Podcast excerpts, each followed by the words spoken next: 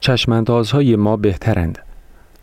تعداد کمی از منابع خردمان چرندیاتند و خیلی هایشان کاملا حقیقت دارند.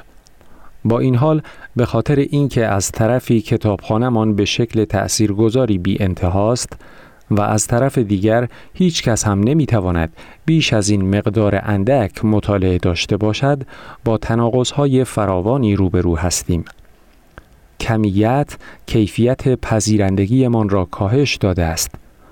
با وجود چنین کتابخانه عظیم و شگفتانگیزی که جلوی رویمان چیده شده است، اغلب کتاب ها را سرسری می و یا فقط خلاصه هایشان را مطالعه می کنیم. باید قبل از اینها با برترین نظریه روبرو می شدیم. یعنی با همان بینشی مواجه می شدیم که ما را دگرگون می کرد. باید تعمش را می چشیدیم به قلبمان واردش می کردیم و در زندگی هایمان به کار می گرفتیم. این کتاب درباره ده نظریه برتر است. هر فصل تلاشی است برای مزه کردن یک نظریه که تعدادی از تمدن‌های دنیا آن را کشف کردند. همینطور این کتاب درباره زیر سوال بردن آن نظریه هاست با چیزهایی که امروزه از تحقیق علمی دستگیرمان شده است. البته درسهایی را هم از آن نظریه ها بیرون می کشیم که هنوز هم در زندگی های امروزی کاربرد دارند. من روانشناس اجتماعی هستم. آزمایش هایی انجام می دهم و تلاش می کنم گوشه ای از زندگی انسان را کشف کنم. گوشه مد نظرم هم اخلاقیات و احساسات اخلاقی است. استاد دانشگاه هم هستم. در دانشگاه ویرجینیا روانشناسی مقدماتی تدریس می کنم. طی تدریس سعی می کنم کل مبحث های روانشناسی را در 24 درس کلاسی توضیح دهم. مجبورم هزاران یافته تحقیقاتی را درباره هر چیز از ساختار شبکیه چشم گرفته تا کارکرد عشق ارائه کنم. بعد هم باید امیدوار باشم دانشجویانم همه را بفهمند و یادشان بماند. وقتی در اولین سال تدریس با این چالش دست و پنجه نرم می کردم متوجه شدم بعضی نظریه ها دائم در مباحث درسی تکرار می شوند. همینطور فهمیدم اغلب این نظریه ها را متفکران گذشته به روشنی و شیوایی بیان کردند. یکی از این نظریه ها می گوید هیجان ما واکنش هایمان به اتفاق ها و بعضی از بیماری های روانی هستند. این هیجان ها را فیلترهای ذهنی به وجود می آورند که از پشتشان به دنیا نگاه می کنیم. من برای خلاصه کردن این نظریه نتوانستم بیانی بهتر از گفته شکسپیر پیدا کنم. چیزی به نام خوب یا بد وجود ندارد. تفکر این تقسیم بندی را ایجاد می کند. کم کم از این نقل قول ها استفاده کردم تا به دانشجوهایم کمک کنم نظریه های بزرگ روانشناسی را به خاطر بسپارند. در همین حین خودم هم کم کم شگفت زده شدم که چقدر چنین نظریه هایی وجود داشتند. برای درک این موضوع بسیاری از آثار خرد کهن را مطالعه کردم. بیشتر آنها هم به سه خواستگاه بزرگ تفکر کلاسیک جهان تعلق داشتند.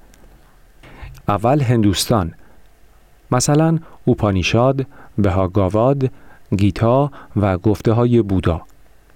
بعد از آن چین شامل گزیده های ادبی کنفوسیوس، کتاب تاوت چینگ، نوشته های منگ تسو و فیلسوفان دیگر. و در نهایت فرهنگ های مدیترانهی شامل عهد عتیق و عهد جدید فلاسفه یونان، روم و قرآن همینطور آثار متنوع دیگری از فلسفه و ادبیات مطالعه کردم که مربوط به 500 سال اخیر بودند. به محض پیدا کردن یک ادعای روانشناسی آن را یادداشت می کردم. از بیانیه‌ای در مورد طبیعت انسان گرفته تا کارکرد مغز یا قلب. هر وقت هم نظریه ای پیدا کردم که در زمانها و مکانهای مختلف بیان شده بود به چشم یک نظریه برتر احتمالی به آن نگاه کردم در این بین به جای تهیه فهرستی قاعدمند از ده نظریه روانشناسی انسانی فراگیر در همه دوره ها به این نتیجه رسیدم که پیوستگی بسیار مهمتر از تناوب است. می‌خواستم درباره مجموعه ای از نظریه ها بنویسم که با هم سازگارند بر اساس هم ساخته شدند و یک داستان را نقل می کنند درباره اینکه چطور نوع بشر می تواند در زندگیش شادی و معنا را بیابد. کمک به آدمها برای یافتن شادی و معنا دقیقا هدف شاخه نوزور از روانشناسی مثبتگراست. اتفاقا من هم در همان شاخه فعالیت می کنم. بنابراین این کتاب به نوعی درباره خواستگاه روانشناسی مثبتگرا در خرد کهن و کاربردهای امروزی این نوع روانشناسی است. از غذا درباره تحقیقات آن دسته از دانشمندان صحبت می کنم که خودشان را به عنوان روانشناس مثبتگرا قبول نداشتند.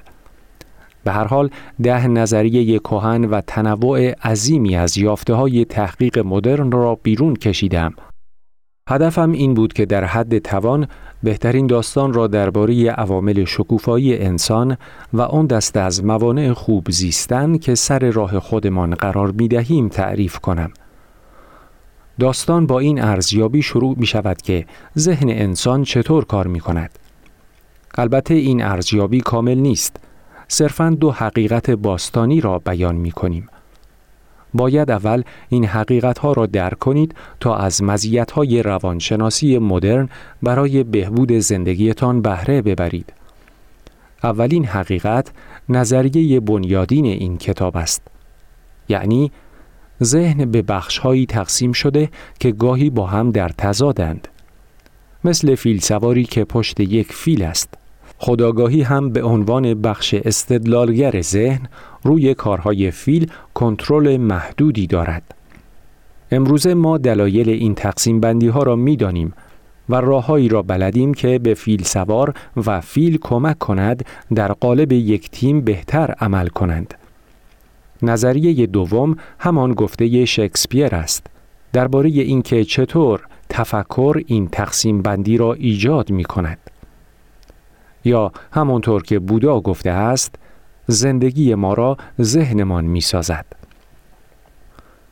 اما امروزه می توانیم این نظریه کهن را با توضیح این قضیه بهبود ببخشیم که چرا ذهن اغلب مردم به نوعی بر دیدن تهدیدها و درگیر شدن با نگرانی های بیمورد پافشاری می کند. ما حتی می توانیم با استفاده از سه ترفند که شادی را افزایش می دهند این پافشاری را تغییر دهیم. یکی از این ترفندها قدیمی است و دو مورد دیگر جدیدند. گام دوم در این داستان این است که زندگی اجتماعیمان را ارزیابی کنیم. این ارزیابی هم کامل نیست. فقط دو حقیقت معروفی را بیان می کنم که به قدر کافی به آنها بها داده نشده است. یکی از آنها قانون طلایی است. یعنی رفتار متقابل مهمترین ابزار برای کنار آمدن با آدم هاست.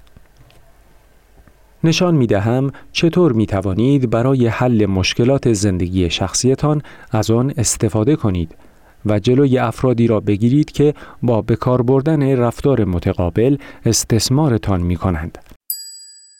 البته رفتار متقابل چیزی فراتر از ابزار است. نشانه است از اینکه ما انسانها چه موجوداتی هستیم و به چه چیزی نیاز داریم.